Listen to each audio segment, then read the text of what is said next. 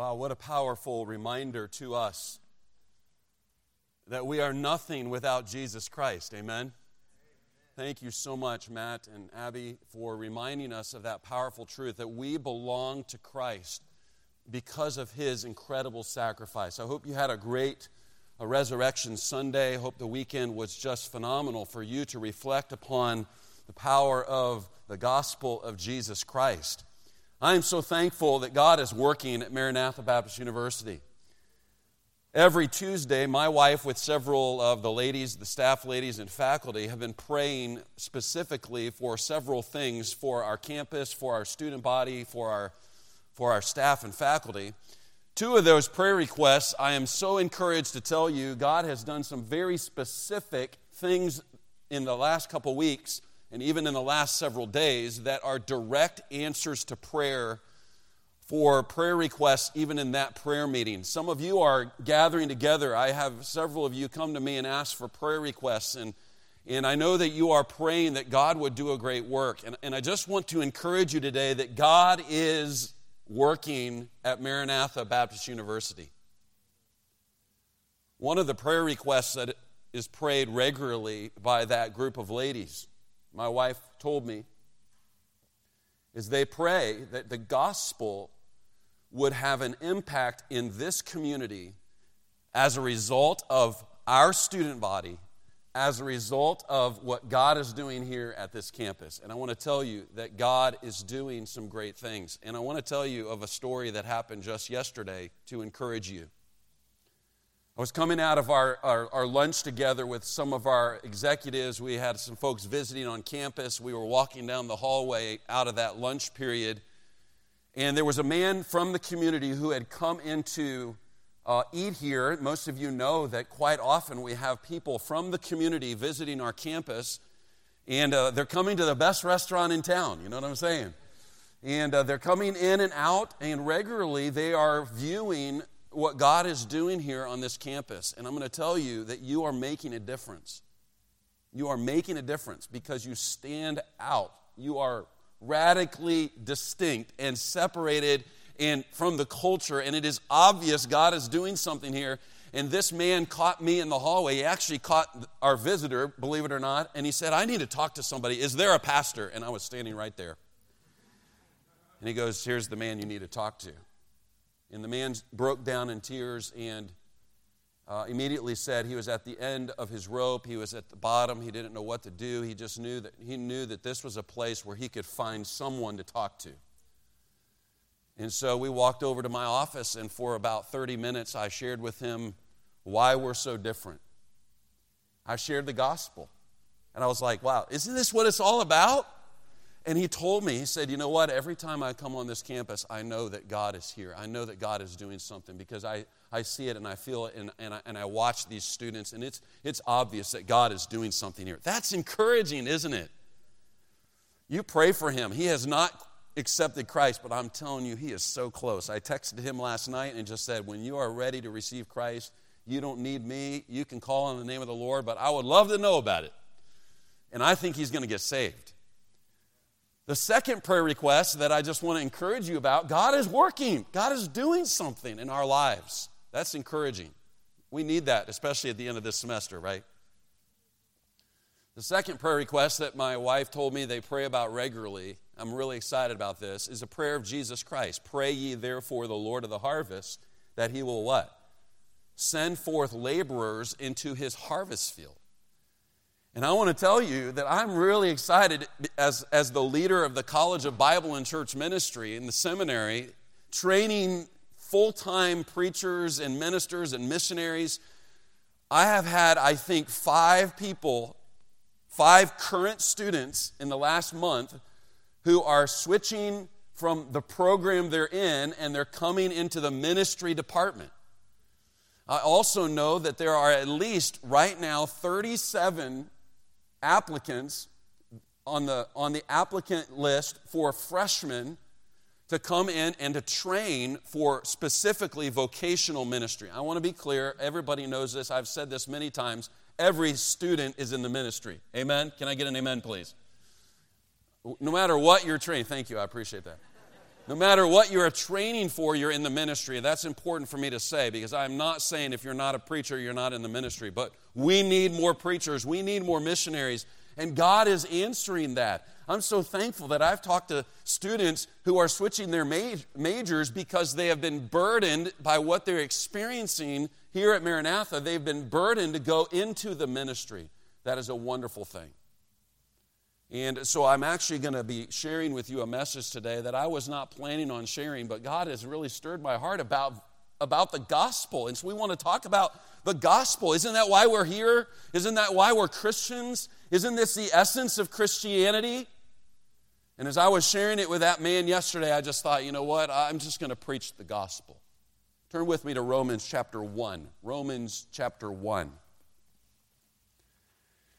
I think in our time period today, with current events and cultural things happening, and even with the, the, the, burdens that you are carrying in your life right now, it is good to be reminded that there's some really good news. There's actually a website out there called thegoodnewsnetwork.org. They bill themselves as a network that doesn't share any bad stories, they only share the good stories. We need that. Because there's, a, there's plenty of news that is disturbing. There's plenty of news that is troubling in our lives. But the greatest news in all the world is not linked to any historic event or current event or even the, the, uh, the subservient of the, of, the, of the current pandemic, which is good news. No masks, that's good news, right?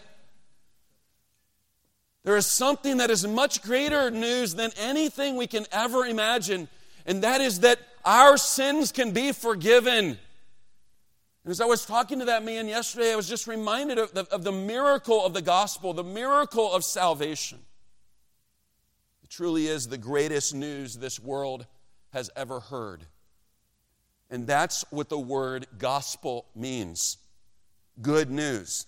So Paul says this in Romans 1, verse 15 So as much as in me is, I am ready to preach the gospel to you that are at Rome also. And I think this is at the heart of any gospel preacher that we're just ready to share it. We're ready to talk about it. I had no idea that that was going to happen yesterday, but, I, but absolutely I was ready to talk to him. And thankfully, I, I didn't have a meeting for another 30 minutes, and I had, I had at least 30 minutes to talk to him about the gospel. And I'll tell you what, it was a thrill. It just gave me it just gave me the energy that I needed uh, probably for that day and, and even the rest of this semester. Ready to preach the gospel. So much so that I just want to share again today the gospel of Jesus Christ. And he goes on in verse 16 and he says, For I am not ashamed of the gospel of Christ, for it is the power of God unto salvation to everyone that believeth, to the Jew first and also to the Greek. For therein, in the gospel, for therein is the righteousness of God revealed from faith to faith, as it is written, the just shall live by faith.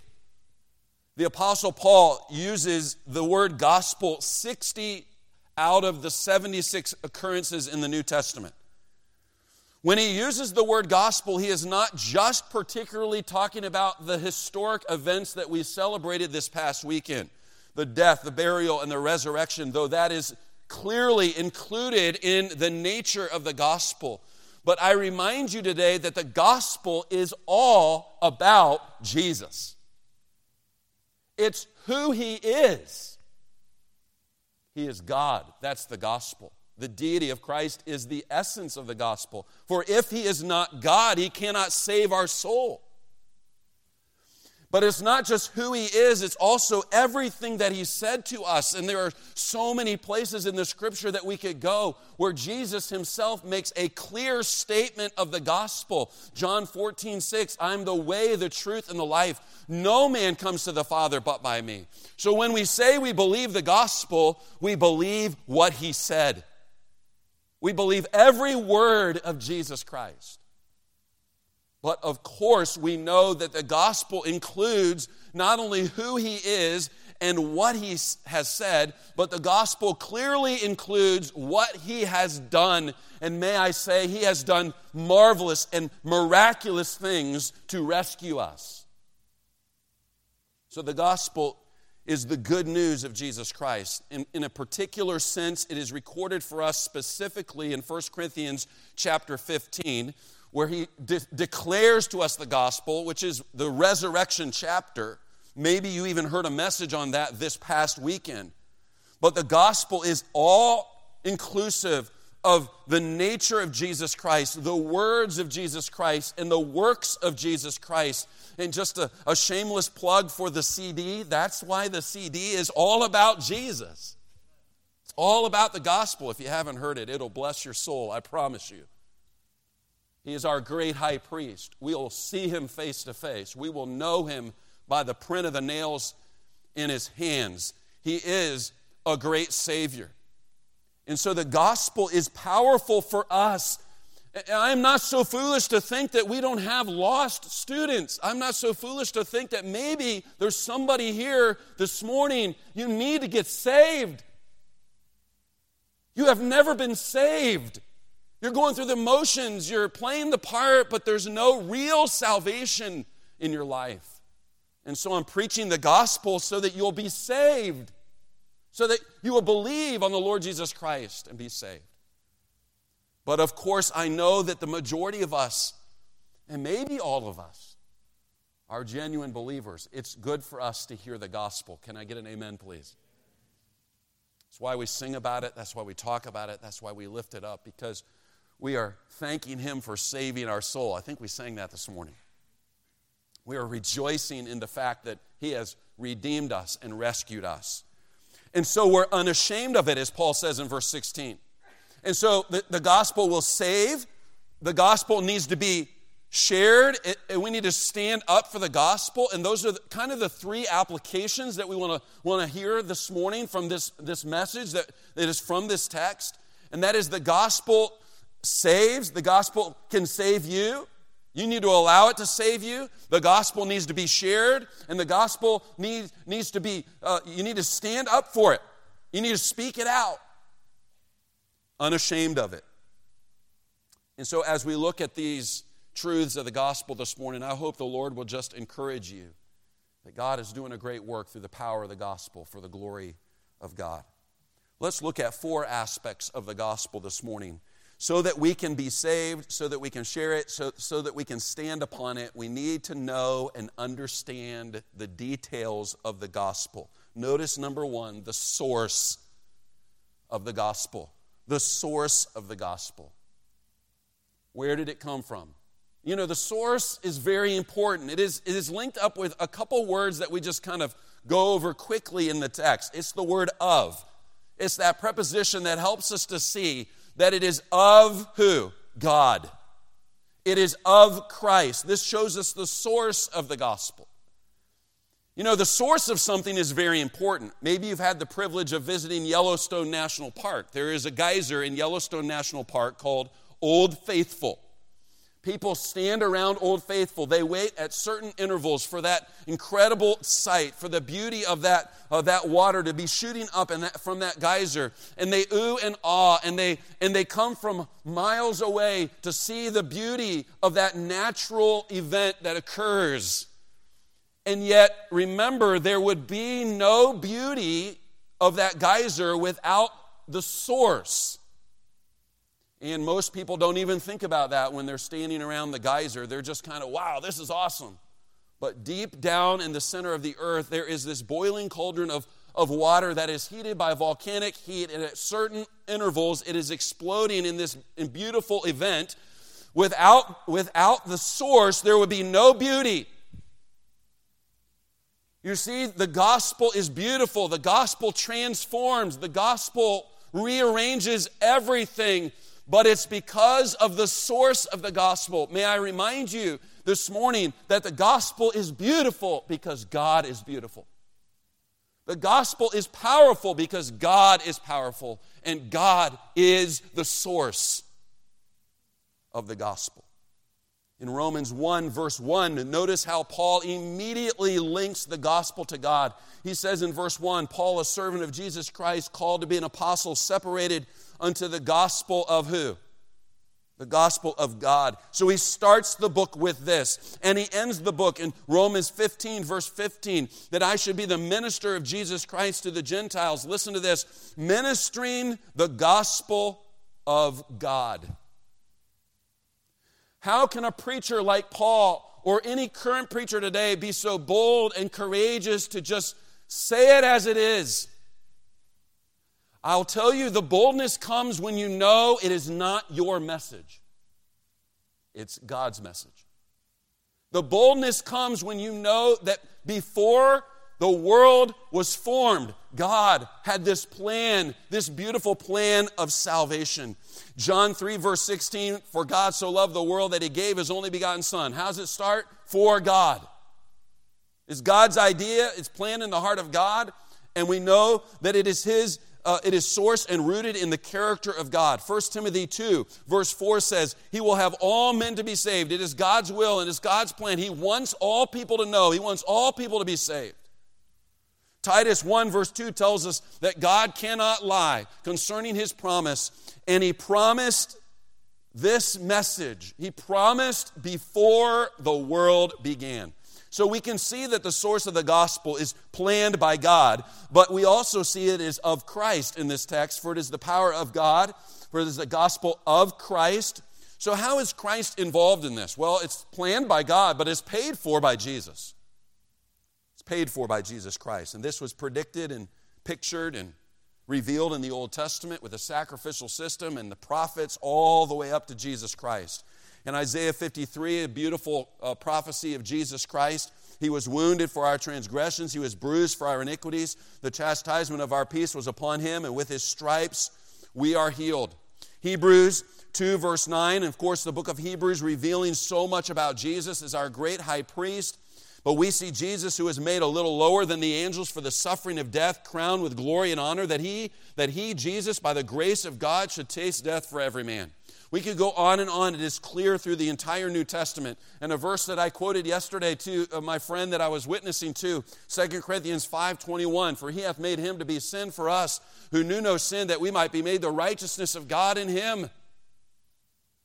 And I was so glad to be able to share it in a personal engaging conversation and I'm so glad that God has gifted and called evangelists and I'm an evangelist to be a gospel messenger and I'm so thankful that I have thankfully had the privilege of traveling all over the world and just to say, this is God's story. This is God's message. You can be saved. This is why we exist at Maranatha Baptist University because the message is not our message, it is God's message. The glorious gospel of Jesus Christ, sourced and rooted in God and in His Son, Jesus Christ. Number one, the source of the gospel. And so when you're sharing the gospel, don't, you don't need to be fearful. You can have boldness and confidence because the same message you're sharing is the message that God planned before the world began. So share it boldly. You need to be saved by it. You need to share it. You need to stand on it because of the source of the gospel. Notice number two, the strength of the gospel. The strength of the gospel. You know this verse, you probably could quote it. For I'm not ashamed of the gospel of Christ, for it is what? The power. That's an important word.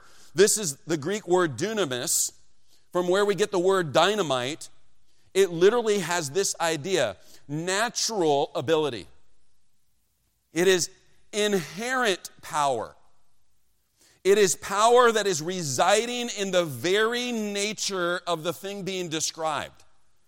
So we can really say it this way the gospel is not just bringing power, the gospel is power.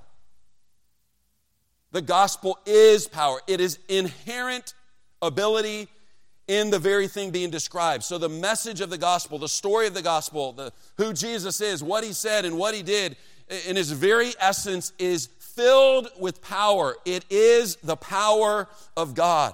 And Paul was aware of this. And again, this is what gave him confidence to preach. Romans 15, verse 19. For by the power of the Spirit of God, he said he was ministering. And he said, I have fully preached the gospel of Jesus Christ. I love 1 Corinthians 1, verse 18. For the preaching of the cross is of them that perish, foolishness, but to us who are saved, it is what? The power of God. So I think, especially when we share the gospel, and especially when it's, uh, when it's a personal witness or a public declaration, that we can know and have confidence that God is doing a great work because the very spoken word of the gospel is filled with power. What does it have the power to do? I believe, first of all, it has the power to convict. It has the power to convict. And I just want to say again, I saw this even yesterday as I was just talking to him and opening the Bible and sharing references from the Word of God. I saw it I, in his face. He had tears coming out of his eyes. There was even a little bit of a trembling of his hands. And I have not only seen it in personal conversations where you're just talking about Christ and you're lifting up the gospel and the cross and the resurrection and the sinfulness of mankind, and you're talking. I, have seen it in personal conversations, but I have also seen it in public gatherings where somebody was in the auditorium and, and you just you could tell they were just under deep conviction. That is not the power of the preacher, that is the power of the message. It is the message itself that convicts. And we see this throughout the book of Acts in the early church when the message would be preached. Acts chapter 2, they were pricked in their heart. Acts chapter 24, Felix trembled when he heard the gospel. And this is the power of the gospel. And I'm so thankful that as a preacher, I don't have to try to do that convicting work because the Spirit is moving and the Spirit is using His word. And the power of the gospel will convict the lost sinner. But not only does it have the power to convict, but secondly, it has the power to cover our sin. So it convicts us of sin and it covers our sin. We know that the scripture teaches us that there's only one way to be rescued. There's only one way to be forgiven, to be released from the debt of our sin, and this through the message of Christ. Ephesians 1, verse 7, in whom we have redemption through his blood, the forgiveness of sins. I'm thankful that I can say I'm forgiven because of the gospel. I'm redeemed because of the gospel. I am reconciled to God because of the gospel. I am literally justified because of the gospel of Jesus Christ. Boy, I wish you could have just seen and heard this man as I was talking to him yesterday, just to see his eyes light up when he heard that he didn't have to be religious to be saved, that he didn't have to be moral to be saved. He was trusting in religion, he's trusting in trying to be good. And it was, it was like a new thing to him, something he had not heard before, that it's, that it's Christ alone, by grace alone, faith alone. That's wonderful, isn't it? And that when we believe on the Lord Jesus Christ, we are forgiven, we are cleansed, our sin is covered because his righteousness is robing us. This is a powerful message the power to cover our sins. So it has the power to convict, it has the power to cover. And finally, the power of the gospel, the strength of the gospel, it has the strength to convert us, to convert us. 2 Corinthians 5:17 says if any man be in Christ he is a new creature. Old things pass away, all things become new. Think about the stories of the New Testament. Think about the story of your own life. Think about many people that you know who used to be living a certain way, and God has radically changed their lives. So that we can all say, Praise God, we're not what we used to be, right? He can take a woman who's living in immorality, like the woman at the well, and save her soul and cause her to be a testimony. He can take a person filled with demons, like the demoniac of Gadara, and a man who is, is submitting and, and giving in to the demons is now following Jesus Christ. He's clothed and in his right mind. And even the writer of this text, who used to be per- persecuting Christians, is now preaching and sharing the gospel from persecutor to preacher. That's what I call radical conversion. And He can do that for anyone. There's no sin that's too great, there's no rebel that is too hard. You can't go far enough away from God that He cannot save you if you will come to Him and believe on the Lord Jesus Christ. He has the power to transform anyone's life. Someone who's in false religion, someone who's following false philosophies, somebody who is a pagan, an atheist, God can transform anyone because that's the power of the gospel of Jesus Christ. Ezekiel 36 says he will change our heart and give us a new heart. Acts 26, verse 18, shows the distinction of the power to convict, to change. He says to open their eyes, to turn them from darkness to light, from the power of Satan unto God, that they may receive forgiveness of sins. I'm here to tell you today that there is power in the gospel. For I am not ashamed of the gospel of Christ, for it is the power of God. And if it is that powerful, then you need to let it save you. And if it's that powerful, then you need to talk about it and share it with others and if it is that powerful, then by all means, don't ever be ashamed of it. The strength of the gospel. All right, number one, the source of the gospel. Number two, the strength of the gospel. For I'm not ashamed of the gospel of Christ, for it is the power of God unto salvation. Clearly, this is spiritual redemption, spiritual salvation he's speaking of here. We're rescued through the power and the strength of the gospel. Number three, I want you to notice the scope of the gospel. The scope of the gospel. And this is very interesting in the text. He says this For it is the power of God unto salvation, notice this, to everyone that believeth. To everyone that believeth. We all know, we are studying theology here at Maranatha, we all know there is a tension intentional tension built into the text and built into the theology of the New Testament with the sovereign hand of God who wants to save everyone. Can I get an amen, please? And the, the free choice of mankind to come and believe. And what's interesting is in this one phrase, we see this tension. It is, if I can say it this way, the scope of the gospel, it is available. It is available to all. For God so loved the world that he gave his only begotten son. I've often thought to myself, if not everyone can be saved or has the opportunity to be saved, then why are we sending missionaries? We send missionaries, we sacrifice because we want everyone to hear. Why would we want everyone to hear? Because we believe the gospel is available to all. And how shall they hear without what? A preacher. And so we send missionaries. And yet, we all understand that not everyone will be saved. And, and, in some sense, God is not necessarily drawing everyone in the same particular way. But in one sense, there's common grace that God is drawing all. And it is a tension that is in the text, and we need to let it be there. When people ask me about this issue, I say, you know what I do? I, I, I just, I just take the mystery position. Is that okay? The mystery position. That is not a cop out you know what? Until I can explain the omniscience of God, I'll definitely not try to perfectly explain the sovereignty of God. But the text says it is to everyone. But notice there's a qualification as well everyone that believeth. So the gospel is available to all, but it's only accepted by some. And of course, we realize that nobody comes to faith without the Spirit drawing them. So God is actually the one doing the work, God is the one drawing them to faith.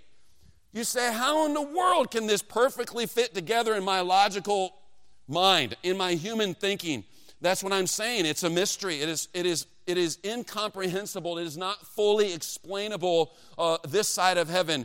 And, and his ways are past finding out. But what we know is that somebody does have to choose to believe. They do have to come to Christ, and God is working in their heart, drawing them. Faith comes by hearing, and hearing by the Word of God.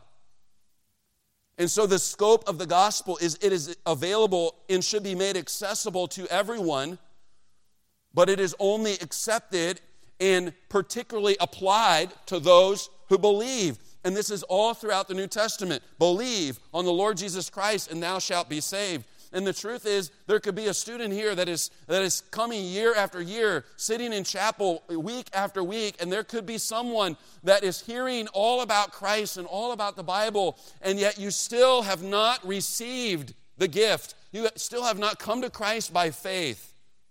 For whosoever shall call upon the name of the Lord shall be saved. And so I just want to say to you this morning that it is available to you. And if you are struggling with your soul and your salvation, please don't just come to us, come to God, but we would be glad to help you. We would, we would love to talk with you. If you are struggling with assurance of your salvation or you, or you know that you're not a genuine believer, then that would be a tragedy to come all the way through this Christian university where the gospel is central to what we are doing for you to reject the gospel. Believe, believe on the Lord Jesus Christ and be saved. So, the scope of the gospel. All right, number one, the source of the gospel. Number two, the strength of the gospel. Number three, the scope of the gospel. And I hope that our hearts are just being encouraged and warmed today because this is what saves us. And this is what we ought to be sharing with people. And this is what we stand on. And this is the good news of the gospel. Finally, this morning, let's notice the sorrow of the gospel. The sorrow of the gospel. And this is important to talk about. We don't like to talk about hell. We don't like to talk about uh, the penalty for sin. We don't like to talk about eternal death, but it is, it is scriptural. It is the New Testament teaching, and that is that those who reject Jesus Christ will suffer eternal death there is eternal life and there is eternal death. And, and even here in Romans chapter 1, where he gives this great description of people that are pagan and people who worship the creature more than the creator. And, and the essence of this text is this rejection of the gospel is, has grave consequences. That's the essence of Romans chapter 1. Rejection of the gospel is rejection of God. And when you reject God, you do it to your own peril.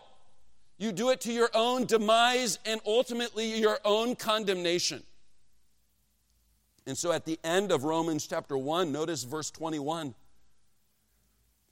all the way through 31, and we'll just conclude by reading the end of the chapter. Notice verse 32 who knowing the judgment of God that they which commit such things are worthy of death. I do believe that this is a this is a primary emphasis here is eternal death. Not just physical death, but eternal death, which is described for us in Revelation chapter 20, the second death. I think this is, this is definitely an application uh, or a specific interpretation of the eternal death, the second death. And not only those that do the same, but those who have a pleasure in them that do them. So there, there's, a, there's this ending of life, there's this eternal death that is the sorrow of the gospel in, in, Romans 1, verses 21 through 31, help us to see that not only is there eternal death, but there is a destitute life. And so, rejection of God and rejection of the gospel is really not successful in life either. And it's really sad how many people are rejecting the gospel. Maybe even somebody here this morning is rejecting the gospel. And uh, this was what I pled with that man yesterday. I, I pled with my friend yesterday to just receive Jesus Christ because if you don't receive Jesus Christ, then your life will continue to be out of sorts. Your life will not have the joy and peace that only God can bring through redemption. And ultimately, you will not have a home in heaven. And so, the sorrow of the gospel is that there are so many, and actually, the majority of people living today who have not received the gospel if there's anything that should fire us up to be a witness, to be a soul winner, to share the gospel, to be an ambassador for Christ, it's the fact that so many people are still rejecting the gospel of Jesus Christ. So, the good news of the gospel. I'm so thankful all the music today went along with this. My hope is in the Lord. Amen. Thank you, Lord, for saving my soul. For me, he was forsaken. For me, he died alone. I'm thankful that today the greatest news in all the world is that I'm saved. And I'm saved not by my works, but I'm saved by the good news of the gospel of Jesus Christ. For I am not ashamed of the gospel. Do you need to be saved? Do you need to share it? We also should say yes to that. Do you need to stand on it and not be ashamed of it? My friends, this morning we hear the gospel over and over and over, but it is the very essence of Christianity.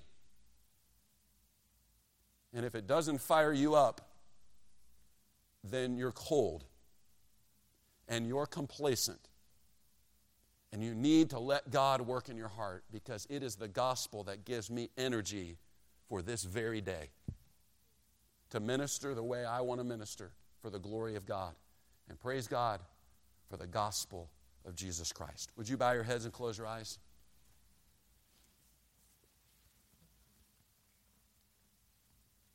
Would you just take a moment, as we sang earlier, but say it to the Lord from your heart in a quiet prayer? If you are a true believer, just praise God for saving your soul. Remember just briefly the moment you got saved and how He's transformed your life. and give Him glory and ask Him to give you the power to share it with others. If you're here this morning, you have never been truly saved. Even now, you can call upon the name of the Lord and be gloriously saved.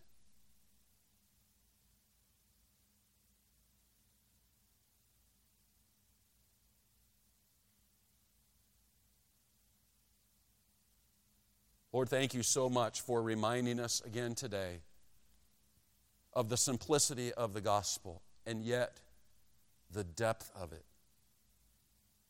power of it, the way it has reached our own souls. Lord, thank you for the wonderful reminder that I had yesterday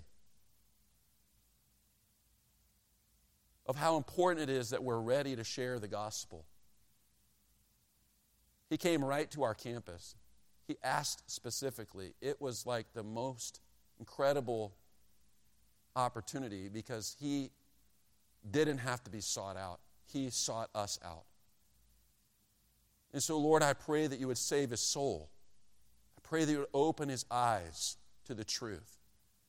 And I pray that we would be ready to share the gospel with others as we are in the community, as we're passing in and out of the stores, as we're walking the sidewalks.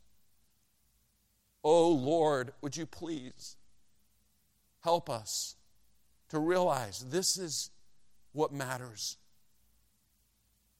It was so good for us to be reminded of this this morning as we're all full of expectations and responsibilities. And in, in so many ways, we do probably feel a little weighed down by all of the things we need to do. But God, there's one thing we must never stop doing, and that is sharing your gospel, standing on your truth. Lord, if there's anybody who needs to be saved, that they would be saved even today. We give you glory and praise, and we glory not in ourselves, but we glory in the cross of Christ, in the gospel that you have so graciously provided for us. Bless us today. Help us to be energized and grateful for what you mean to us and what you've done for us. In Jesus' name I pray. Amen.